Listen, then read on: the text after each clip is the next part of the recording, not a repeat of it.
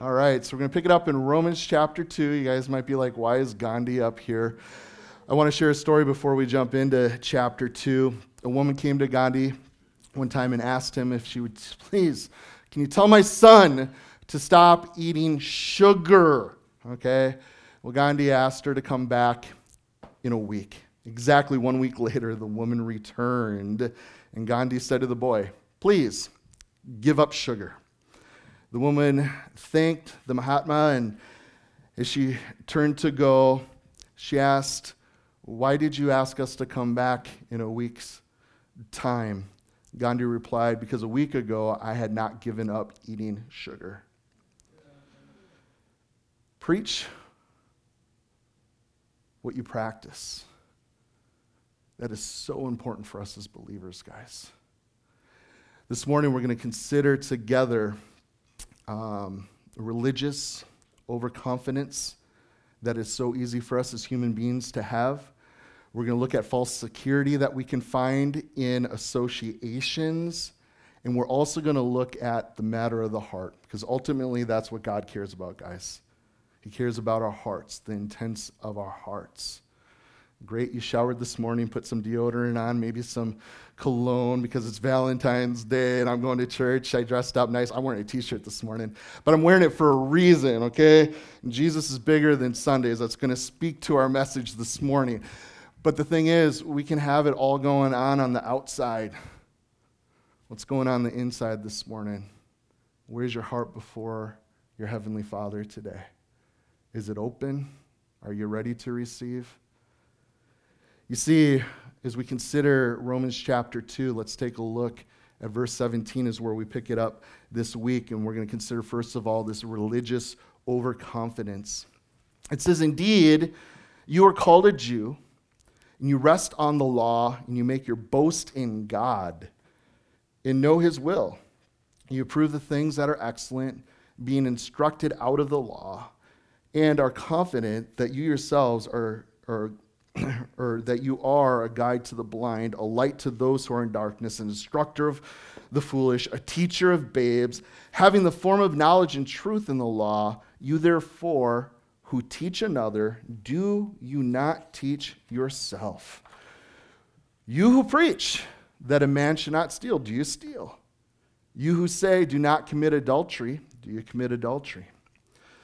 You who abhor idols, do you rob temples? You who make your boast in the law, do you dishonor God through breaking the law? For the name of God is blasphemed among the Gentiles because of you, as it is written. So Paul's saying, You, Jews, we religious peeps, we're favored by God. We are privileged people. We have the knowledge, we're knowledgeable when it comes to the, the scriptures. We're models of morality. Do I tell others what is right, but then I do what is wrong? Is the big question that Paul asks these religious people. So there seems to be two main categories here. Did you catch it? We have the spiritual advantages in verses 17 and 18, and we, then we have the privileges that they have in verses 19 and 20.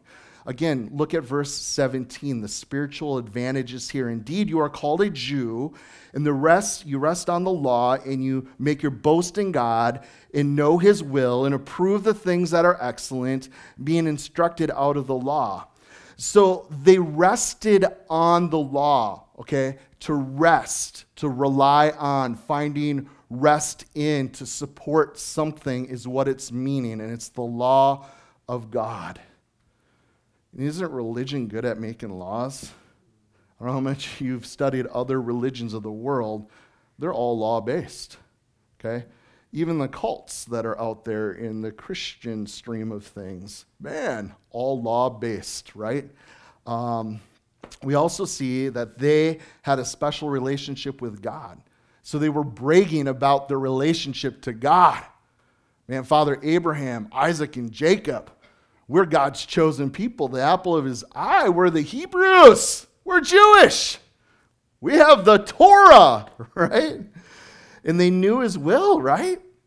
God spoke to them, give them the big Ten Commandments, right? You guys, this is what you're to do. And they also approve only of the most excellent and moral standards. So here we have their spiritual advantages, and these are some good things.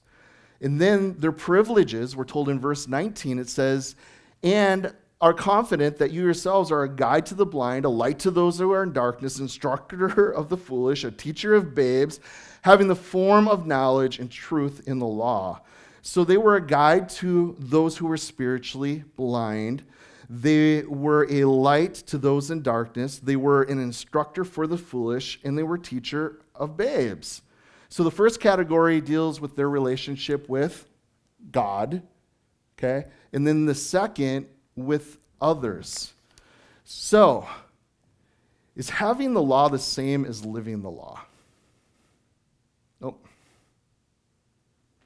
Big difference.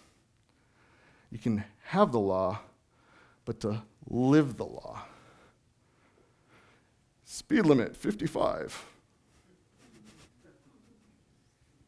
A lot of you guys knew that I grew up in a church in Appleton, Calvary Chapel. And Calvary Chapels have these little bitty uh, dove, like car magnets. You guys ever see them? You see little doves driving around? I had a dove in my car for about 15 yards in the glove box because I had such a conviction before I'm going to put this, you know, Holy Spirit dove on the back of my car, I need to start obeying the law. and there it sat, year after year after year. I got a heavy foot. Okay? I've gotten a little better since I've had kids. How many guys changed your driving styles once you had kids? You know what I'm talking about. Well, most of you didn't. Okay. I know we have some visitors here. We're so glad you're here. You're going to find out really quick. I'm good at confessing stuff. I am a sinner. I break the law. I like to speed. But there is a difference between having the law, knowing the law, and then actually doing it. You guys see there's a big difference there. So there's profession, right? and then there's possession. We can have, you, you know, a big difference between, say, the preaching and the practice, or between religion and reality. So, greater knowledge brings greater accountability to the act, right? Because you have that knowledge. So, Paul is about to prick their pompous balloon of pride and presumption here. Okay? It's good, but it's hard. This morning, it may be hard for some of us. Take a look at verse 21 again. You, therefore, who teach another, do you not teach yourself? You who preach that a man should not steal, do you steal? You who say, do not commit adultery, do you commit adultery? And you who abhor idols, do you rob temples? You who make your boast in the law, do you dishonor God through breaking the law? For the name of God is blasphemed among the Gentiles because of you, as it is written. So, this is a shocking gap here that stood between profession and their practice. They not only failed to practice what they preached, but they did the exact opposite of what they preached. Do you teach yourself? Okay? So you have to know the truth to teach it. So you will venture to teach it without applying it to yourselves. And then the question is do you steal? Isn't that the eighth commandment? Do you steal? We're all familiar with the Ten Commandments. Do you guys know the eighth one, do not steal, ties into every other one of the Ten Commandments? Think about it for a second. You shall not have any other gods before me. If you break that one, what are you stealing? God deserves our worship. He deserves to be number one, right? You shall not make any idols for yourself, okay? Well, what are you doing? You're bringing God down. You're stealing who He is. He is the exalted Lord, creator of all things, and you're going to make Him out to be a lesser thing, just like one of the many idols out there. You're going to worship other things, but the one in true living God, that's stealing again, right? We're not to misuse the name of the Lord. This Is not the name above all other names? Is he not to be honored when we speak his name and we use his name as a swear word? When people say Jesus Christ in that way, how many of you guys hear that often? I hear it all the time. If you don't, turn on the TV for five minutes. You know? And people, you do it all. I hear kids doing it. And I have been known in public when somebody uses Jesus, my Lord, my Savior, my all, when they use his name in vain, I'm like, oh, you know him too. Had a few conversations. But man, Jesus, God, who loved the world, who gave his life, and we're going to use his name. Why don't we say, oh, Hitler? Why do we blaspheme the name of the Lord? We're stealing from God what he deserves. His name should be honored when it's spoken, should not be thought of as a swear word. Remember the Sabbath day. Man, the Lord's day. How many of us, oh, don't have time for you this week, Lord? you know, we're stealing away from what He has asked of us. You work six days, on the seventh day, you rest. I've created you. This is the way I want it to be. It's the Lord's day. Good day for us to get gathered together as believers to worship Him, okay? To fellowship in His name. Don't steal that away. Um, honor your father and mother is the fifth commandment, right? If we don't honor our fathers and mothers, we're stealing away the honor that they deserve. We also know the sixth commandment is you shall not murder. What are we stealing if we murder somebody? their life. You didn't give them life. Who are you to take their life? We're stealing their life away from them, right? You shall not commit adultery. You're stealing from someone else's spouse, right? And then the eighth commandment, you shall not steal. You guys know stealing, stealing, right? All right, so that one works, right?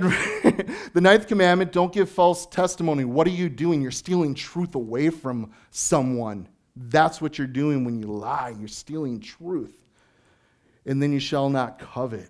Wow. The stuff that goes on in our heads, guys. Is that right? Man, look what they got. Look at their car. Look at who they're married to. They remember to get me a card. we can do all those things. You know, don't don't rip people off in our minds, guys. That's wrong. So you see how Paul is just laying it down. Like, do you steal? Do you commit adultery? The seventh commandment. Do you rob temples? Okay? Commit some ir- irreverent act against a holy place. Maybe not giving. Um, do you dishonor God? Commit some, or sorry, you, you break the law. Um, it becomes an empty gesture when we break the very law that you were just bragging about.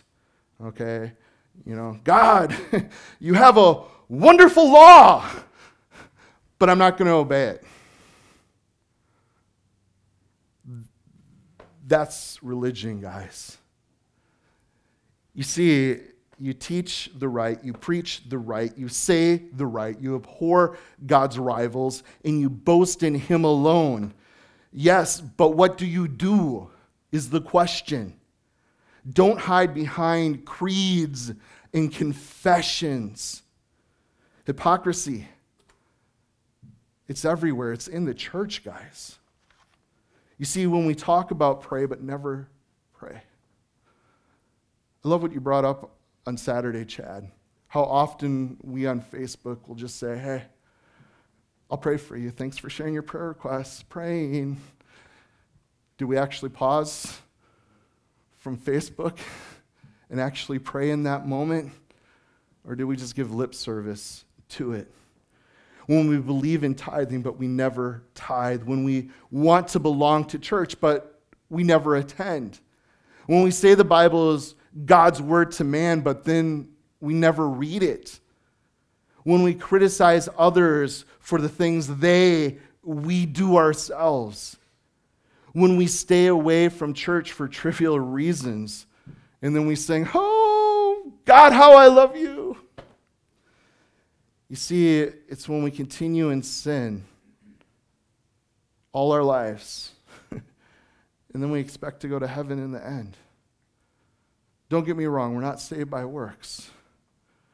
Man, if you've come to faith in Christ, you're born again of the Spirit. How can we any longer continue on in that sin? Okay, there's sanctification, there's repentance. That's a new thing in our lives. We want to do those things that honor Him. He's called me to be holy as He is holy. I know I'm not going to perfect myself in this life. We're all going to continue in sin. But let me tell you what, we should be growing, we should be repenting more and more every day. You see, guys, I think Paul hits it on the head here. Check out the last sentence. This is verse 24. For the name of God is blasphemed among the Gentiles, non believers, because of you, as it is written. Quote Millions of Christians live in a sentimental haze of vague piety with soft organ music trembling in the loving light from stained glass windows. Their religion is a pleasant thing of emotional quiver, divorced from the intellect, divorced from the will, and demanding little except lip service to a few harmless platitudes. I suspect that Satan has called off his attempt to convert people to agnosticism. After all, if a person travels far enough away from Christianity, he or she is always in danger of seeing it in a perspective and deciding that it is true. It is much safer from Satan's point of view to vaccinate a person with a mild case of Christianity so as to protect him from the real disease.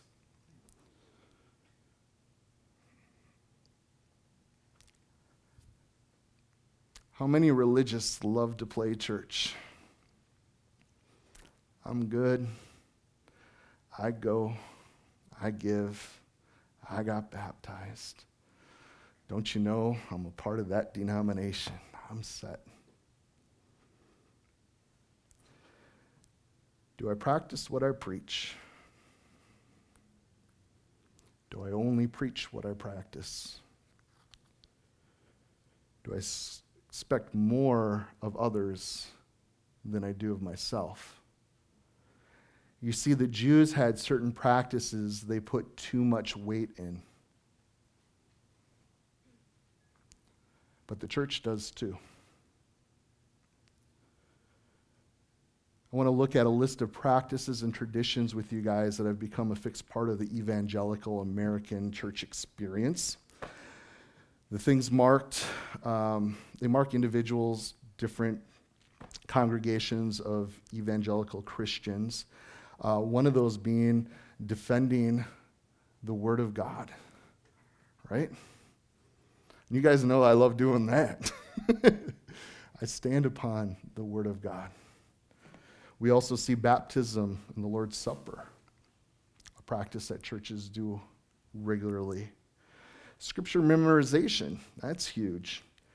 Participation in high profile, profile evangelistic crusades, rallies, uh, political activism, tithing, lists of to dos and to don'ts, Christian lingo, church building programs, altar calls in the worship service, to be overly expressive in response to the preaching.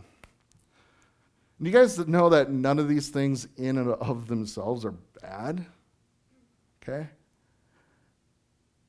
Some, in fact, are very vital to life in ministry in the church. But can any of those things save an individual?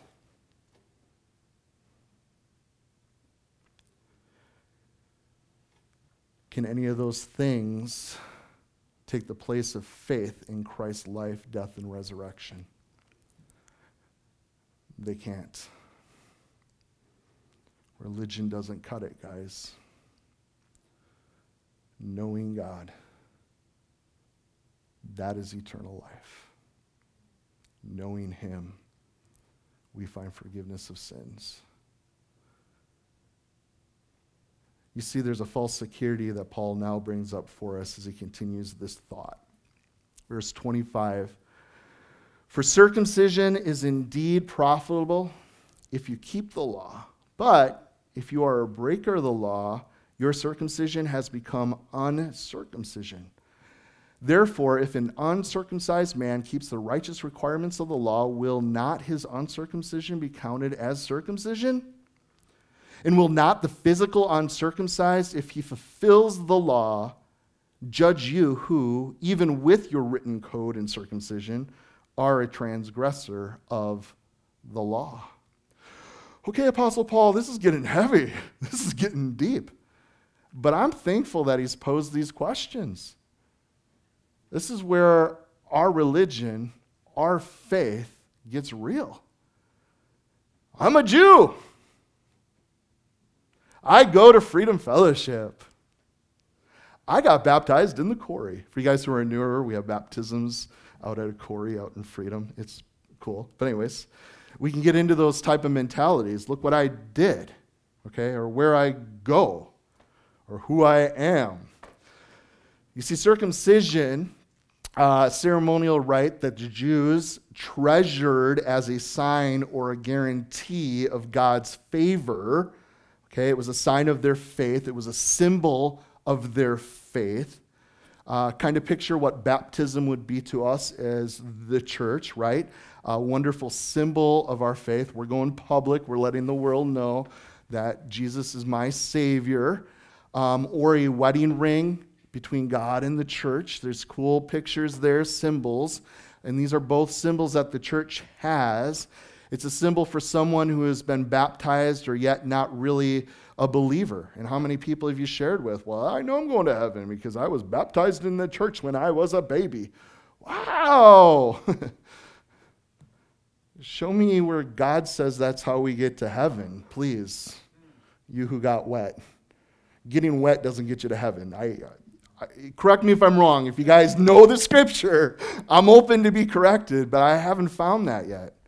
It doesn't work that way.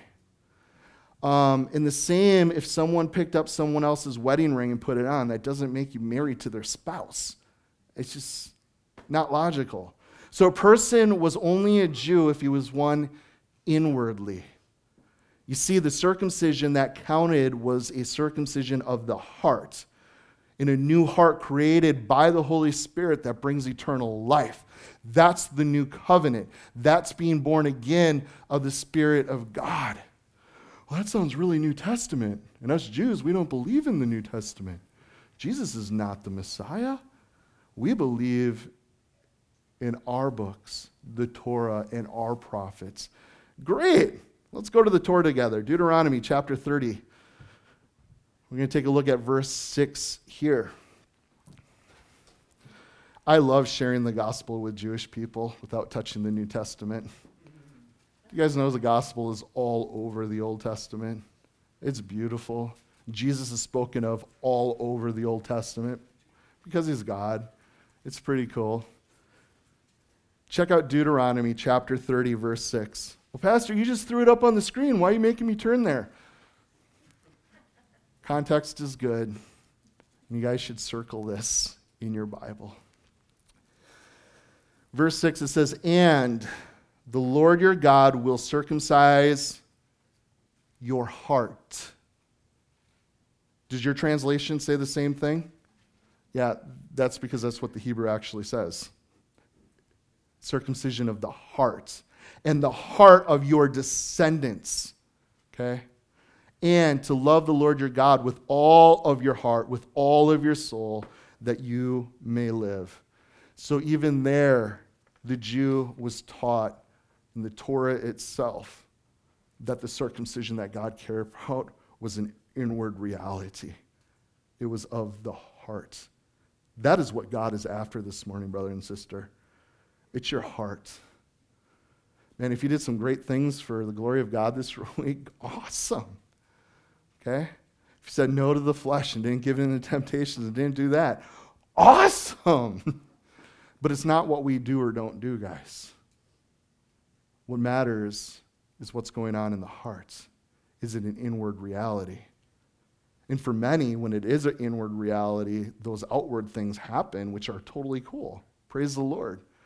But if we're doing the outward without any inward, hell sucks. Bottom line, hell sucks. You can jot down Matthew 7 21 if you want. Many are going to say to me in that day, Lord, Lord, do we not do this? Build that. Cast out demons in your name. and Jesus is going to say to them, Depart from me, I never knew you. Again, guys, we can do all the right things and not have relationship with the Lord. And the only way that happens is when that new covenant reality becomes a reality for you personally, where God will take that heart of stone and give you a heart of flesh, born again, alive. So, spiritually, authentic circumcision was a cutting away of the old sinful nature. So, have you cut away your old sinful nature? Repent of your sin, guys. Repent. I love Acts 3:19. Repent that refreshing that your souls would be refreshed in the presence of the Lord. Man, that's a beautiful thing, isn't it? To turn to him, to turn from our sin, nothing better. But that's a reason why so many don't come to Jesus or they're not growing in their faith or they haven't gotten closer to him in their relationship because they want to hang on to this sin.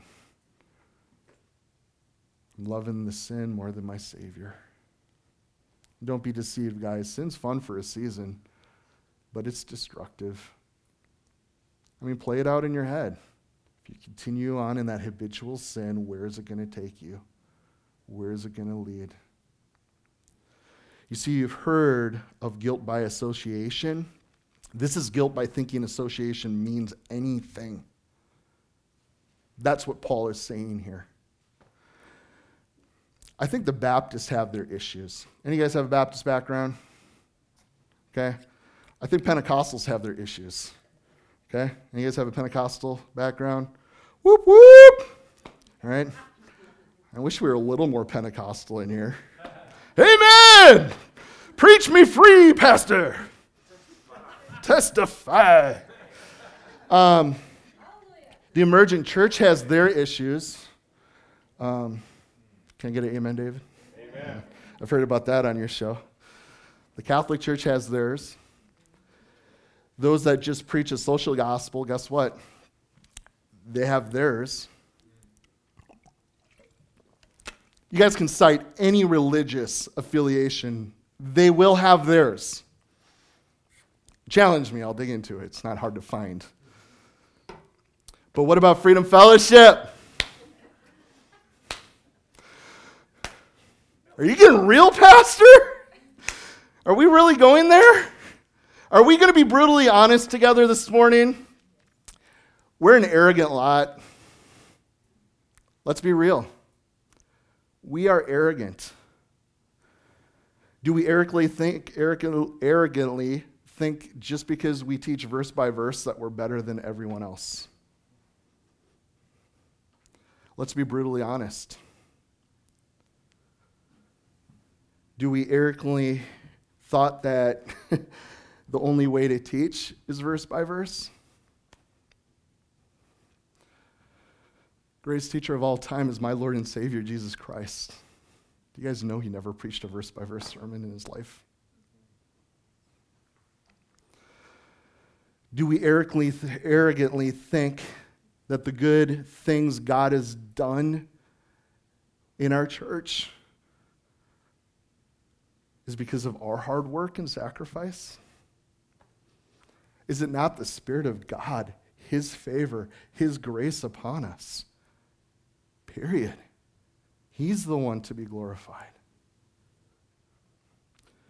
Do we think by saying I go to Freedom Fellowship means anything to anybody?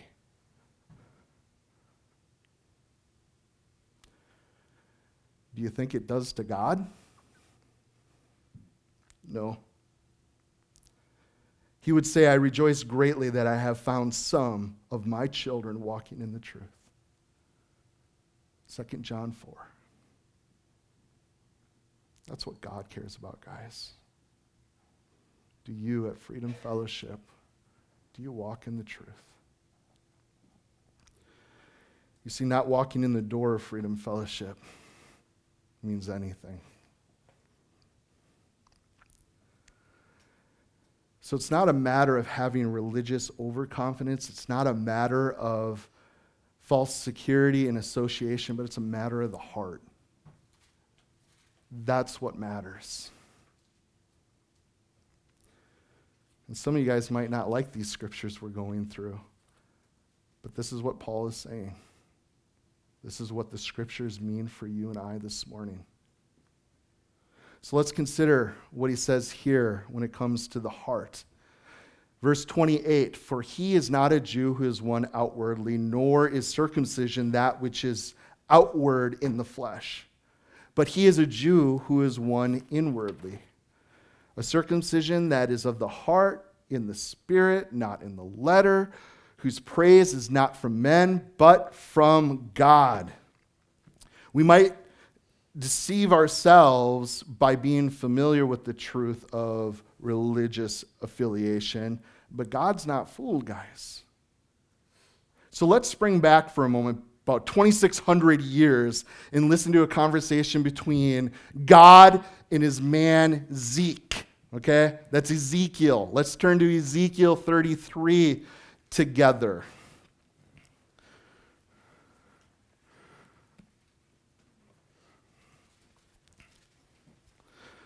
My dad's reading through Ezekiel right now, and he had some question. I don't know about you guys, but the prophet Ezekiel, some crazy visions, some crazy prophecies. It's one of those big, like, what are you talking about, dude?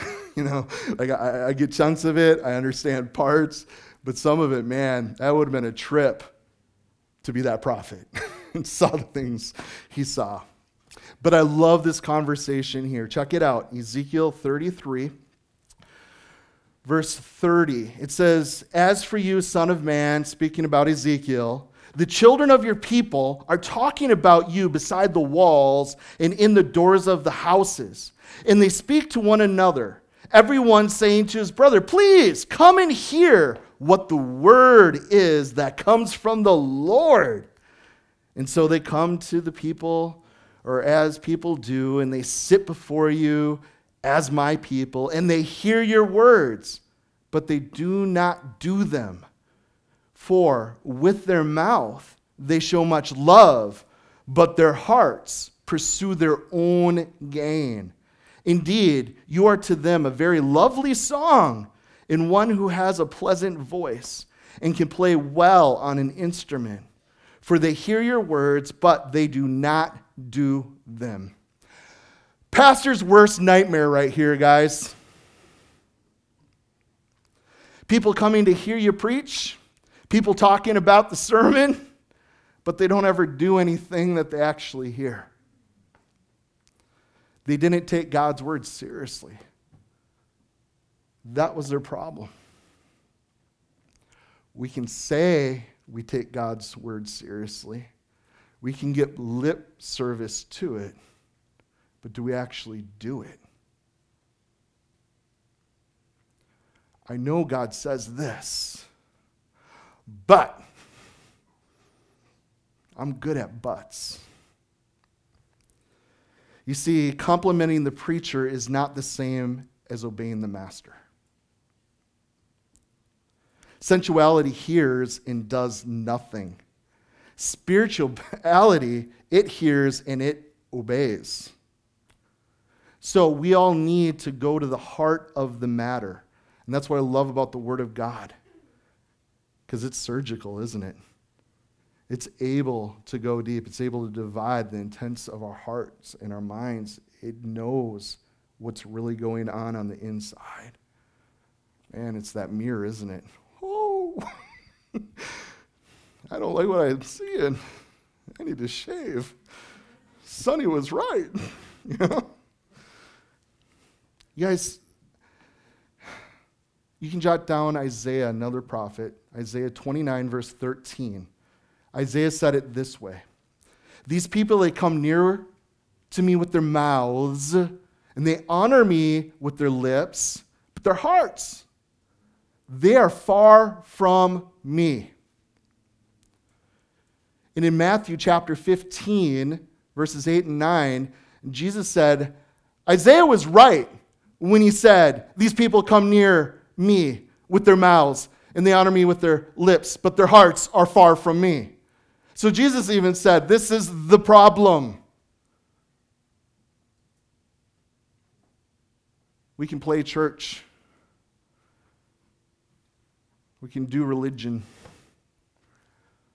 but the heart is what matters. That's why Jesus said, When you believe on me with your heart and confess with my mouth, you shall be saved. What's going on in the heart? That's what matters, guys. I love the word of God is meant to pierce.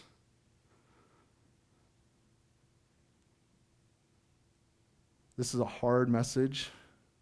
That's why a lot of pastors probably won't teach Romans 2. but we need this. And He loves us enough to speak the truth to us. A message like this is going to allow many to look into the mirror of God's Word and see where they're really at with Him. How many go through the motions and have a false hope, a false security, false plans of eternal life in heaven because they never got real. They never were willing to be honest. They believed a lie.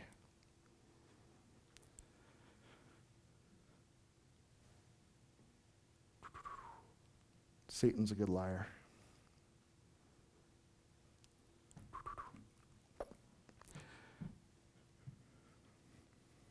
You guys know that Satan likes hanging out in the church?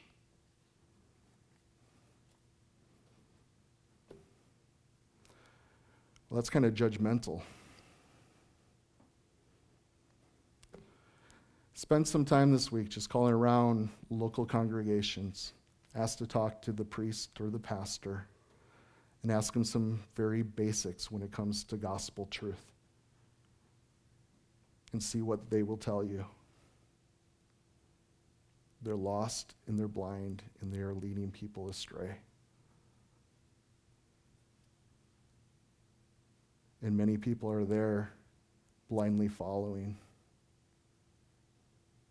But where I get scared, guys, is in a church that does trust and believe His word. How many of us can just go through the motions of hearing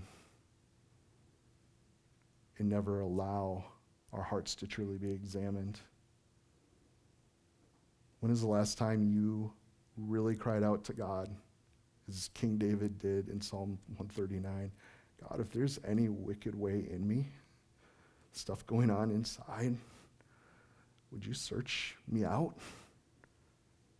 Find that, show me, so I can deal with that. Because we're good at deceiving ourselves. Even our hearts, we're told in Jeremiah, are deceitful above all things. That's the man, the heart of man, guys. We can deceive ourselves. But the Word of God, this is truth. And God will, if you are humble enough to cry out, He will search you because He loves you. It's because He loves you. But He won't force Himself upon you because that's not loving, is it? No, it's relationship. I'm inviting you, Father, into my life. I want to be open. I want to be real. Search me, know me, find any wicked way in me. I want to note, it's not up here. Let's go back to Romans 2. Actually, you guys can head over to Luke chapter 18. I'm going to read the last verse here again in Romans 2. And I want you guys just to note as I read this, there, there's a play on words Do you guys know that Jew means praise? Okay? Praise. But he is a Jew who is one inwardly. And circumcision is that of the heart in the spirit, not of the letter, whose praise is not from men, but from God. So, whom do we seek praise from? Is it God or men? God or men? Yay! I went to church. I hope they're happy I'm here.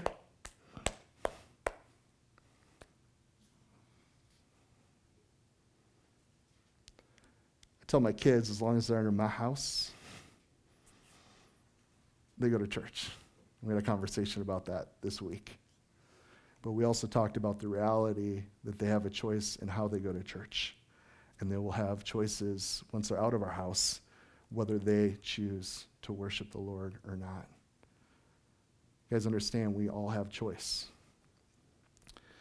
But our choice is it to please mom and dad, hubby, wifey, our neighbors, or do we please God? I want to take a look, and we're going to wrap up this morning by considering the parable of a statue man and a sponge man in Luke chapter 18 here. Look at verse 9 with me. Also, he spoke this parable. So here is Jesus sharing with us a story, a parable, okay? And it's being told to make a point. And this point is beautiful and wonderful, and it's really going to speak to what we've been considering here in Romans 2 this morning together. So he spoke this parable to some who trusted in themselves that they were righteous and despised others.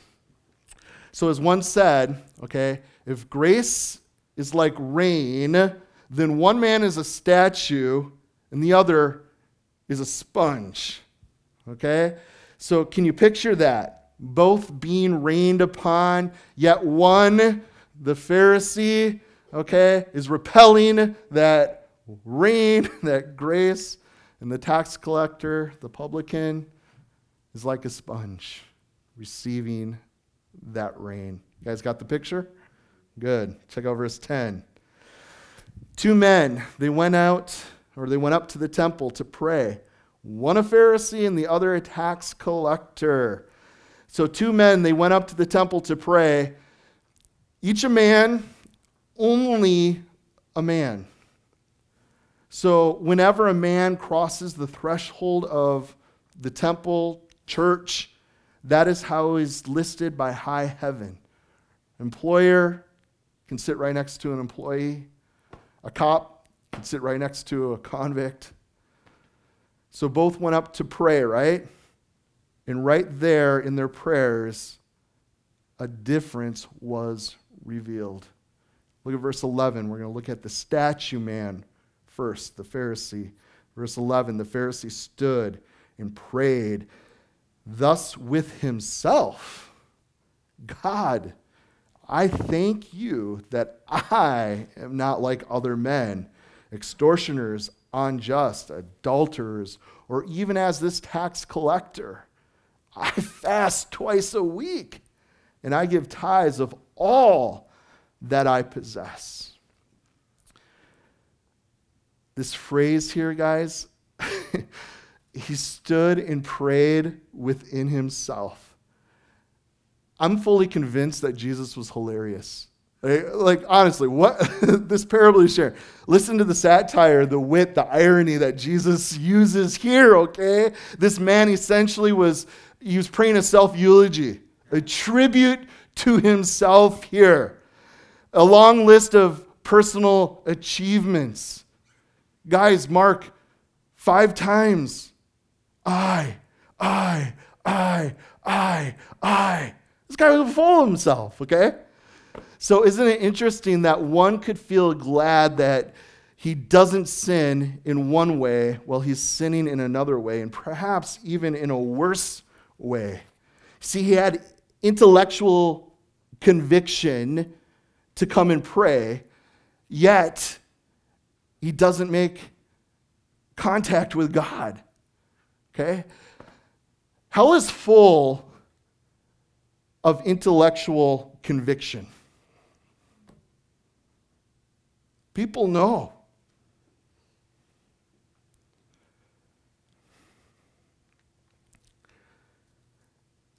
I've been preaching the gospel for over two decades to people. And I think about how many have heard the gospel. Long conversations with some people, many ongoing conversations, some for weeks, months, even years. Intellectually, they know the gospel. I can ask them, tell me what the gospel is, and they can share the gospel. Intellectually, they know it, but they don't believe it. Conviction might even be there, but they're not willing to repent. You see, God here, okay, when he prays, God, well, at least he started with that, right? but he never made another mention of him in his prayer. Did you guys see that? Not another time. He tells us in verse 12 I fast twice a week, I give tithes of all that I possess. So fasting requirement was once a year for the Jew on the Day of Atonement. Here, this guy, I got 104 times a year. I'm pretty great. Wow, twice a week. You must be skinny. Um, tithes of all, not just of field and stall. Um, I guess he not only knew this, but he determined that God should know it too, and all those others around him were listening to him pray. Uh, when all said and done here, I guess he not only prayed to himself, but he also tithed to his own savings account and he fasted to his own health. And it's interesting, you can do all the right things, but not avail if it's, if it's with a wrong heart. You see, pride is so subtle that if we're not careful, we'll be proud of our humility. Amen. Thanks, James.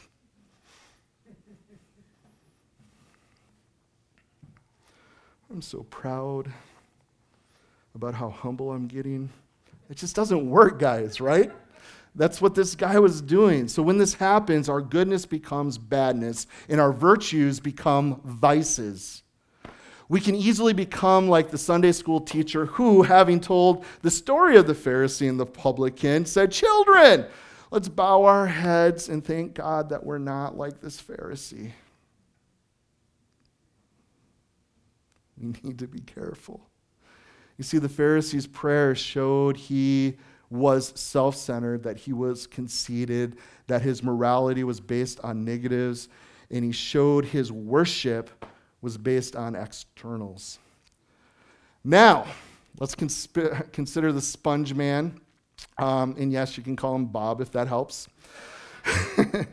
Verse 13 the tax collector, standing afar off he would not so much as raise his eyes to heaven, but he beat his breast, saying, God, be merciful to me, a sinner. I tell you, this man, he went down to his house justified rather than the other. For everyone who exalts himself will be humbled, and he who humbles himself will be exalted. So, verse 13, we're told that he's standing afar off. He couldn't even come near, okay? Not front and center, okay? Off in a corner, it seems. And he wouldn't raise his eyes, okay? Do you guys know that faith doesn't look at self? Faith doesn't do that. And then we also see in verse 13, he started with God, and he starts the same way but the attitude is totally different. He does use me, but immediately it's followed up by what? A description of a person referred to as a sinner. And oh, how he hated his sin. The publican's prayer showed he was humble before God as a man, showed he was more aware of his sins than those of others showed he was not concerned about obtaining marital wealth or material wealth, and he showed that he was conscious of his standing before God. And then check out verse 14. I tell you, this is Jesus, okay? I tell you, this man went down to his house justified, just as if he never sinned. The sinner, okay? Justified rather than the other man, the religious dude who did a whole lot of good stuff. For everyone who exalts himself will be humbled, and he who humbles himself will be exalted. So, what a shock for his listeners to hear the sinner walked away justified and not the holy man. So, God relates to those who've lost their pride and have humbled themselves in repentance. That's all he wants. What must I do to be saved? Humble yourself before God. Repent. Turn from your sin and turn to Him. Samuel Fisher Amen's going to come up at this moment. What you got in your hand there, bro? Balloon. A balloon. How many of you guys think he's got enough hot air in there to. Hey, slow down, slow down, slow down. There you go. Thank you, thank you.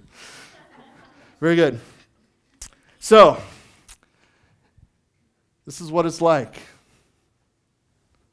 when we are like that Pharisee, when we're banking on our own good.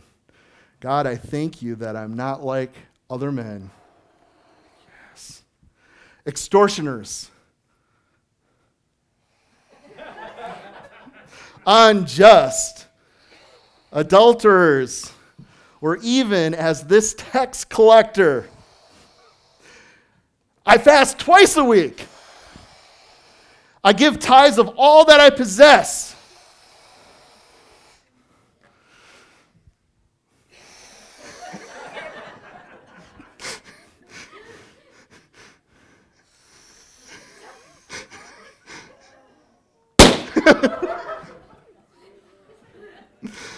oh. I don't think Sam's a puffed up man. I love spending time with Sam.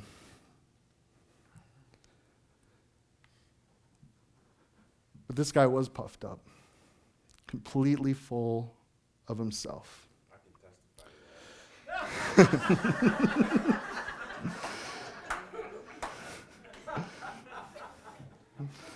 so, as Ozzy testifies, we can all be full of hot air